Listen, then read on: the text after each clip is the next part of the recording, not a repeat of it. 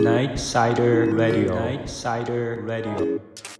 この番組は小が立つ集合体社外取締役がお送りします。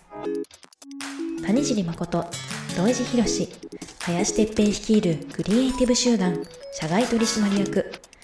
さまざまな職業のスペシャリストが集まるこのオンラインサロンはこれからの時代をもっと豊かに生きるアイディアであふれています。さああなたもその耳で一緒に確かめてみませんか？さあ今夜も始まりましたナイトサイダーレディオ。ナビゲート役は社外取締役の小雪です。本日のナイトサイダーレディオは声の名刺にインテリアと建築を学んでいる柳鶴信子さんをお迎えします。番組後半は美味しいコンテンツを作ろうミーティングの後編をお届けします。最後までどうぞお楽しみください。Night Sider Radio 声の名詞このコーナーは社外取締役メンバーの方に焦点を当てその方の職業や人柄これからのプロジェクトのアイデアを掘り下げていきます、えー本日のフォーカスパーソンはつるちゃんです。よろしくお願いします。よろしくお願いします。つるちゃんでいいですか？呼び方は？あ、つるちゃんで大丈夫です。はい。まあ簡単に自己紹介の方をお願いいたします。はい。えっと、名前は柳鶴信子と言います。で、サロンではつるちゃんって呼んでもらってて、今は建築とかインテリアの学校に行ってるんですけど、その前は、えっと、前職で保育士を6年間やってました。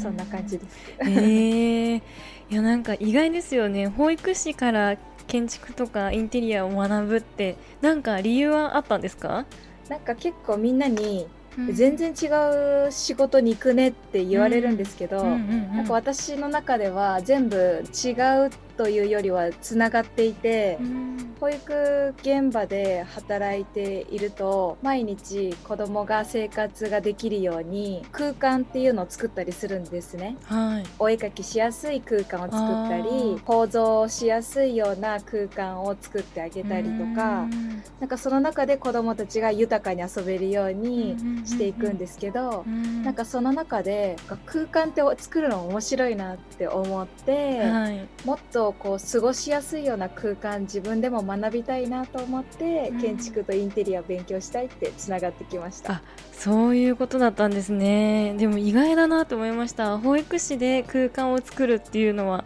なかなか私は想像してなかったので前の保育士の仕事を始めたきっかけみたいなのってあったんですか？高校3年生になるとみんな就職っていうか自分が何やりたいかなって考えると思うんですけど、はい。その時に私本当何にもなくって、うんでもやっぱ進路考えなきゃいけないってなった時に、うん私は何が好きだろう何したいだろうって考えて、あ歌うのが好きで絵を描くのが好きで、うんまあ、ついでに子供も好きかなみたいな感つじで いでに。保育士しようって思いました。ああそうだったんですねいやでもなんかつるうん。そうですね。なんかつるちゃんのこの雰囲気だったりとかすごいなんか保育士さんっぽいなって思いますね。いつもこう笑顔で素敵で。いやなんかいいなって思いました。雰囲気がすごく似合う。ありがとうございます えーとじゃあ今はインテリア関係を学んでるっていうことだったんですけどそれって学校に通ってるってことなんですか、今現在通ってて、うん。えっと、今2年生になります。あそうなんですね。なんか通信とかじゃなくて普通に通う方の学校ってことですかねはいそうです。へえそうなんですね。でも意外とその6年も保育士さんをしていて学生にもう一回戻るみたいなのって揺らがなかったんですか？気持ちが。学校って結構若い子が行くっていうイメージだったんですけど、うん。あの私が入った学校が二十歳から通える学校だったので、あ行きやすいかも私でもと思って、で入ってみるとやっぱりそのみんな、えっと、社会経験した人たちが入ってきてるので、なんか落ち着いて過ごせてる感じはありますね。あそうなんですね。怖いなとか思わなかった。です、このサロンに入ったきっかけとかって何かあったんですか？去年ん。夏頃になんか建築家さんとか作家さんのコラボした対談みたいなのがあって、そこで谷尻さんがちょうど来ていて、最初に谷尻さんの印象がもう短パンで若いなんかイケイケな感じの人が来て どんなお話するんだろうこの人が建築家とかっていうイメージで聞いているとすごい話が面白いし。はい。こう建築家さんって硬いようなイメージだったんですけど、うん。なんかそういう感じでもなく、うん。なんか引き込まれたのがすごい印象的で,、はい。でそこから谷尻さんのインスタをフォローしてから、うん一周回ってサロンも作るってなった時に、はいはい。あ私もなんか変わってみたいと思って、うん。勢いよく応募しました。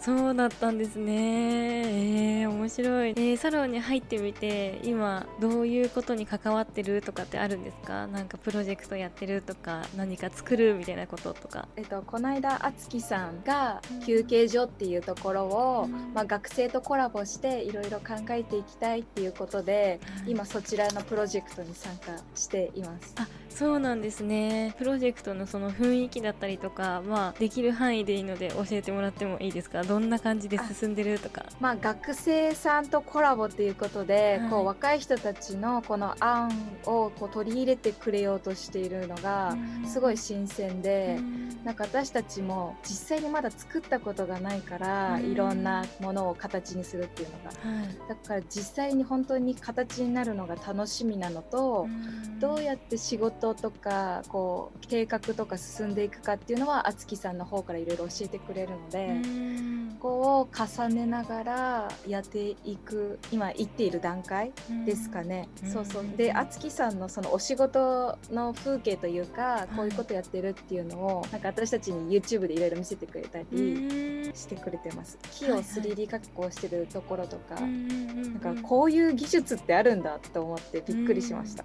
あー確かにえでもそういうのやってくれるってすごいいいですよね。私もなんか見てみたいなって逆に思います。学生じゃないんですけど多分業種とか全然違うので分かんないことが多いなって思うので。本当ですよね。わからないことだらけで、でもやっぱこのサロンっていろんな業種の人たちがいっぱいいるから、はい。なんかあこんな仕事もあるんだってすごいいいきっかけにもなるし、これだったらなんか私もなんか何かお手伝いできるかもとか思えるきっかけがちょっとでも増えてるのかなって感じますね。なるほど、えー、じゃあもう学生を卒業したらどんな職業に就きたいとかっていうのはあるんですか？なんか私はもともと最初はリノベーションをしたくて学校に入ったんですはいはい。けど、勉強しているうちにいろいろ興味が出てきて、だからリノベーションもやりたいけど店舗とかもやったりとか、うん。まあ、住宅やったりオフィスやったりなんかいろいろやってみたいなって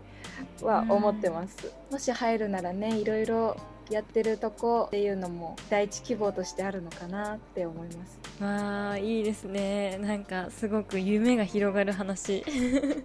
なんかちょっと話がそれちゃうんですけどプロフィールのところで絵本を作るのが夢ですみたいな感じで書いてあった気がするんですけどその辺なんか、えどう絵本を実際に作ってみたいなってやっぱ思ったのは保育士をしてから思ったことなんですか？なんか保育士をしてからっていうのもありますし、私あの小学校の時は漫画家になるのが夢だったんえです。ー、意外。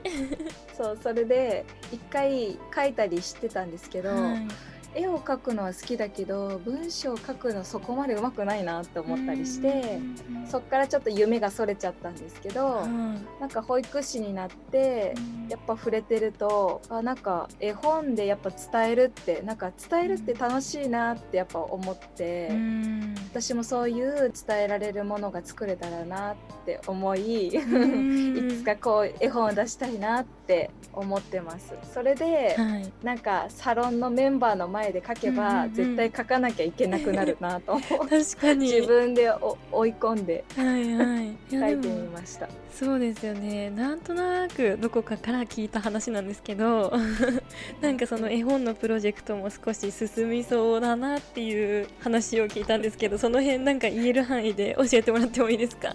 今高明さんっていうそのサロンメンバーの人と、はいあの絵本作ろうよって声かけていただいて、あちょうど文芸社っていう会社が、ーはい。なんかあの絵本のコンテストみたいなのやってたのであじゃあそこに向けて2人でちょっと挑戦してみようかみたいな感じで、へー。今 今こっそり進んでるんですけど。ーこっそりなんですね。これラジオにしちゃって大丈夫ですか？全然大丈夫で。なんか せっかくねサロン入ってるし、うん。みんなにもこう自分たちの作品は確かに見てもらいたいなっていうことで、うんまあ、一応今自分たちがうん。絵コンテとか書いて、うん。まあ、一応みんなにこう見てもらえるよううんにしたいなっていうところまで進んでます。えー、すごい。いいですねで。楽しみ。なんか今ね 私はちょっと課題とかで全然手つけられてなかったんですけど、はい。高明くんも結構いろいろ進めてくれてて、うんうんうん。お互い一つ一つの作品が進んでってる感じで。そうなんですね。はい、で一応その自分たちの作品を、うん。えっと、こう見せ合いながら、うん。なんか指摘しながら、うん。こうやったらもっといいんじゃないっていうのをアドバイスし合いながら今やってて。えー、そうなんですね。すごい面白そうなんかそれを盗み聞きしたいなって思いました。そうですよね絶対すごい面白いです、うんなんかイメージだと2人で一緒のものを作ってるのかなって思ってたんですけどぜ全然違う内容で作ってるってことなんですね。なんか最初は実際うん一つのものをずっと作ってたんです私たち。だけどそうするとなんか私がこう手をつけられなかった時間分彼がすごい進めてくれてると、結構割とやっぱ彼の作品になっていってるのがあって一応そこは話し合ってで、うん。まずはじゃあ2つ作っていこうっていう感じで進んでってます。あそうなんですね。えーでもなんか1回で2度美味しいみたいな感じでいいじゃないですかね。見る側もなんかどっちも楽しめそうでこう人の違いみたいなのって絶対絵本にも出てくるじゃないですか、そういうのもねなんか楽しそう。絵本でなんか人柄って出るような気がしますよね。思いますよね本当に、うんうんうんそうそうなんか絵のタッチもきっと絵本によっていろいろ違かったりもするじゃないですか、うんうんなんか色鉛筆で塗る人もいればペンで塗る人とかうんパソコンで塗る人とかうんいるのでなんかそこら辺もどうやって表現するかとかうんこう2人で話し合いながら進めてるんですけど、まあ、ちょっとねこそこそしこそこそ感があるからみ、ね、サロンメンバーにもはい。ちょっと伝えていかなきゃなとは思ってます。あそうなんですね。でも面白そうですね。どこかでなんか伝える場所があるといいんですけどね。絵本を作るみたいなとこはないけど。そうそう、はい。一応ねブログであなんかはい。アップできたらなあとは計画の中にちゃんと入れてます。そうなんですね。えー、じゃあつるちゃんのブログをみんなが待ち望んでるかもしれないです。これ聞いて。本当ですよね。なんかあきらさんに指摘されたんですけど、えーはいはい。あの私のそのブログをよ自己紹介ブログを読んでいただいて、はい。だけど絵本をうん。作るのが夢って書いてるけど絵が一個も入ってなくって いや本当と思いながら。なんか今まであまり人に見せるために描くっていうよりは、うん。自分が楽しむために描いてる絵が多かったんで。うん。この機会にこううん。人に見せれるような絵っていうか、その自分の作品っていうのも少しずつアップできたらなって思います。うんなるほど。えー、面白そうですね。なんかあのこのコンテストがうん。採用されたら優勝した人しか賞金とか出ないんですけど、うん賞金プラス本当に絵本化されるんですよ。出版されるってことですか？そうですそうです、へー。出版されることになるのでぜひ出版されたらじゃあサロンのメンバーさん皆さん一冊ずつ買ってください。いいですね。サインつけてもらえますか？ちょっと。サインつけようかな。サイン会しますか？えー、いいですね。すごい楽しみですえーこの絵本のプロジェクト以外にもなんかこれからこんなことやってみたいなみたいなことってあるんですか？プロジェクトっていう感じではないんですけど、うん。なんか私がその保育園で働いてたからなんかお子さん持ってる人とか、うん。なんか子供あるあるみたいなについてこう話し合う場があったりしたら面白いなって思っていました。こう行動ってなんか子供のこういうとこを育ててるんだよとか、なんかそういったアドバイスじゃないですけど、なんかそういうのはできるのかなって思ってて、今回このコロナシーズンで、みんな家を出れなくてベランダでこう水遊びしてたりとか、遊んでる姿があったんですけど、はいはい。みんななんか遊びのネタ切れって話をしてて。そんなな時になんか保育園でよく雨の日に室内で遊べるような遊びとかを提供してたのでなんかそういったアイディアはこうみんなにこういうことをやったらなんか運動量もあっていいよってアドバイスもできたので。えー、いいですね。そういうのは。うんうんうんうん。そういうのはできるかな。えー、いいな。なんか絶対そういう情報欲しい人っているじゃないですか。なんかそれこそサロン内だけじゃなくてもサロンの外の人とかもそういうアドバイスもらえると嬉しい人ってたくさんいそうな気がしますよね。だと嬉しいです。でもねちょっとしたね一つのアドバイスとして受け取ってもらえればとは思います。えー、なんかすごい面白いことがどんどんこのサロン内でもねできるといいなって思いました。ちょっとねねもうなんか話は尽きないんですけどあっという間に30分になってしまうのでそろそろ締めたいと思います。本日のフォーカスパーソンはつるちゃんでした。ありがとうございました。ありがとうございました。Night Cider Radio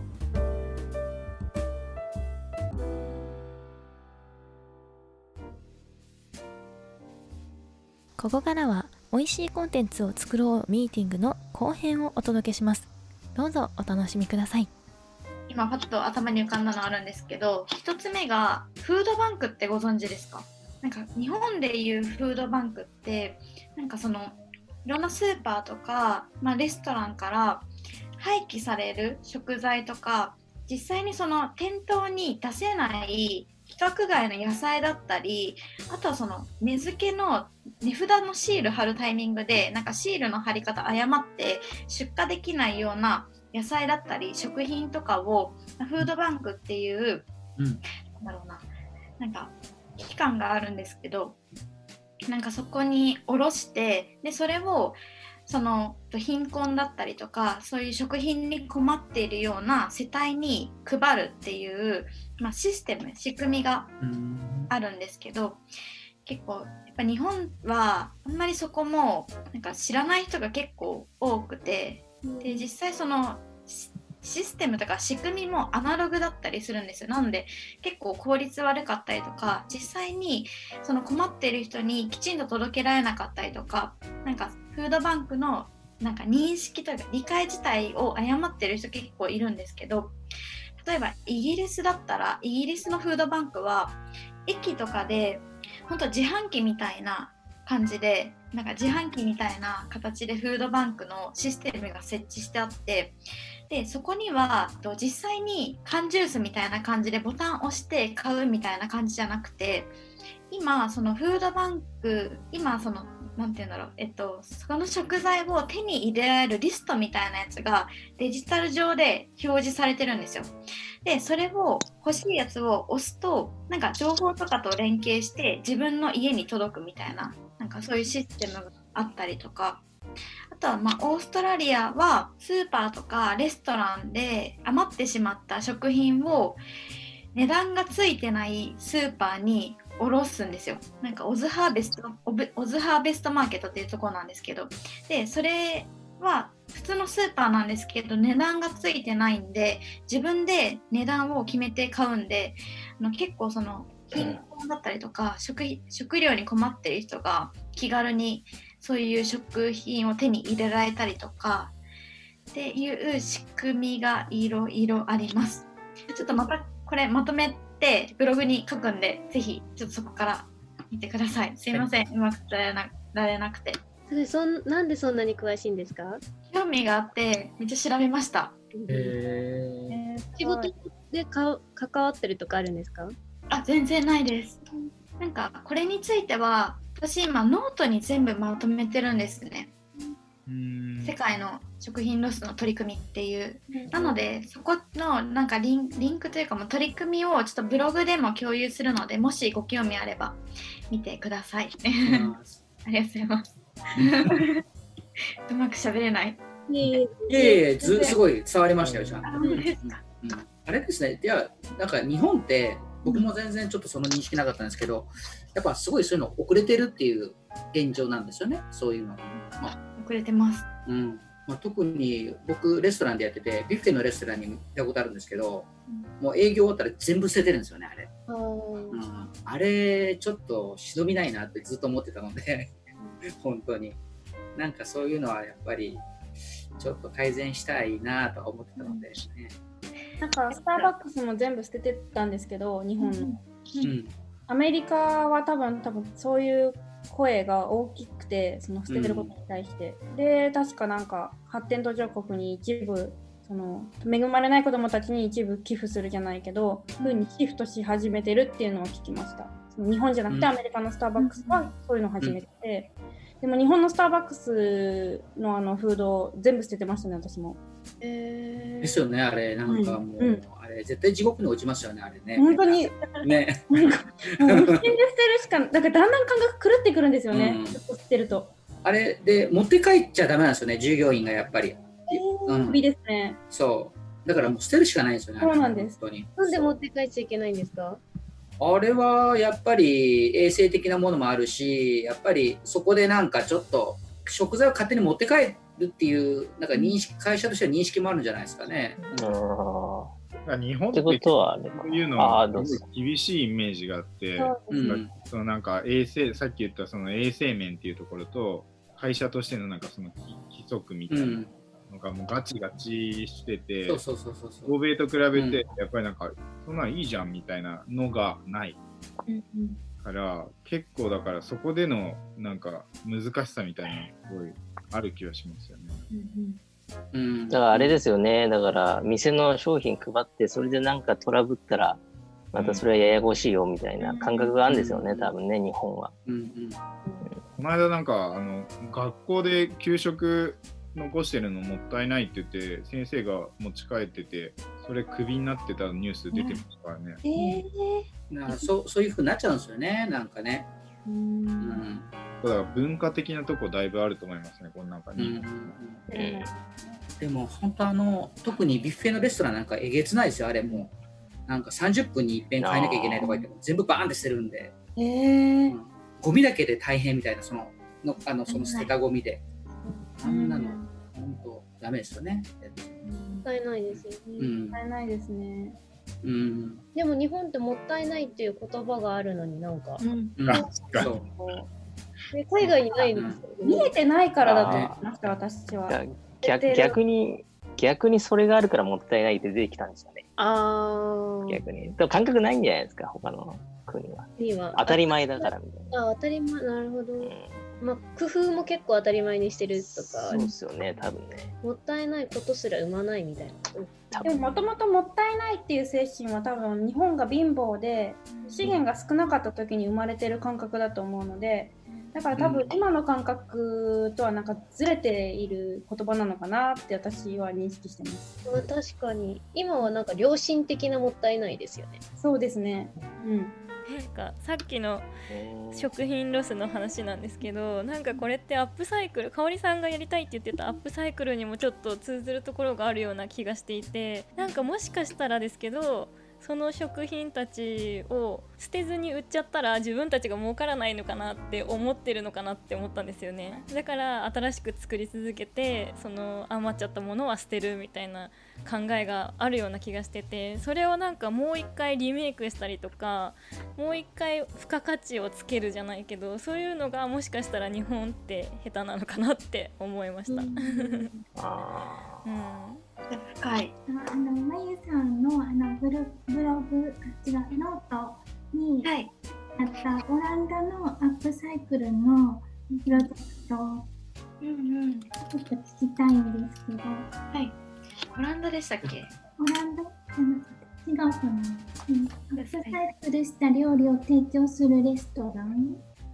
それオーストラリアです。あ、違うな。ごめんなさい。なんか友達と2人でやってて、もしかして友達の記事がちょっと今パッと出てこないので、ちょっと調べてブログでいいですか？ごめんなさい。多分海外ではあるんですよね、結構。うん、あ海外ではあるんですけど、今オランダのアップサイクルっていうのがななんだっけ？ってごめんなさい。確認してあのブログに書きます全部。すいません。なんかイギリスとかだとその調理場レストランとかの厨房にあるゴミ箱を AI と連動させて、なんかその食品をそこに捨てるとそそれがデータとして蓄積されてどういう食材がどれぐらい捨てられてるかっていうのをデータで取得できるんですよ。なのでなんか発注量とかをコントロールできるからそれで食品ロスを削減できたりとかするらしくて。なんかそういうのだったら日本でもできそうじゃないですか？みたいな。うん、それはね、もうやらなきゃダメですよね。うん。なのでなんかそういうこととかも今後ちょっともしこのプロジェクトというかなんかもっとうまくいったらね仕組みも作りたいなってとは思ってます。はい。であとごめんなさい。あと2分ぐらいしかないんですけどひとまずえっとあと私たちのチームで出たのは、えっと、お家でグルメ旅の提案。今海外旅行あの行けないのでなんか家であの海外旅行を楽しめるようにテーマを決めて国でオーストラリアとか、まあ、イギリスとかハワイとかでそうレシピと一緒にテーブルコーディネートも含めて演出を提案しましょうっていう企画です。でなんかその実際のあっちの観光地とかなんかそもうこれもコンセプトムービーみたいな感じでもいいと思うんですけど好評だったものはパッケージ化してなんか販売とかしてもなんか面白そうだなって思ったりあとはま海外旅行だけじゃなくて、まあ、お取り寄せグルメ地方のお取り寄せグルメとかとタイアップしてその地方のなんか魅力を伝えていくっていうのでもなんか面白そうだなっていうふうに思いました。で、えっと、もう今日今回のミーティングはひとまずありがとうございます。皆さんにあのいろいろありがとうございます。アイデア出していただいたものをちょっと私の方で、えっと、ブログまあ、議事録としてブログにまとめるのでちょっと今後なんかまあ2回目とか3回目とかのミーティングもあの設定させていただくのでちょっと進め方も含めて一回ちょっと私の方であの持ち帰らせていただいてもいいですか？はい、お願いしますよ。お願いします。すいません。ちょっとあの貴重なご意見たくさん聞けたのでぜひまあプロジェクト化していきたいと思いますのですいません、はい。よろしくお願いしますお願いします。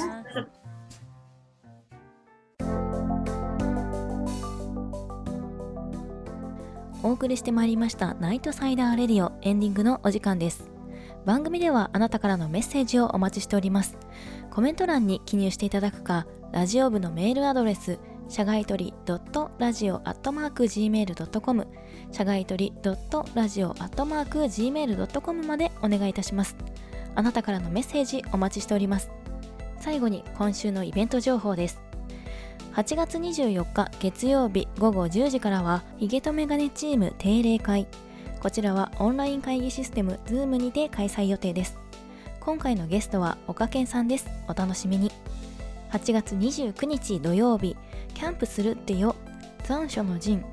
こちらは実際にみんなでキャンプをするオフラインのイベントです。イベントページより詳細をご確認ください。8月29日土曜日午後9時30分から第4回社外取締役全体ミーティングが Zoom にて開催されます。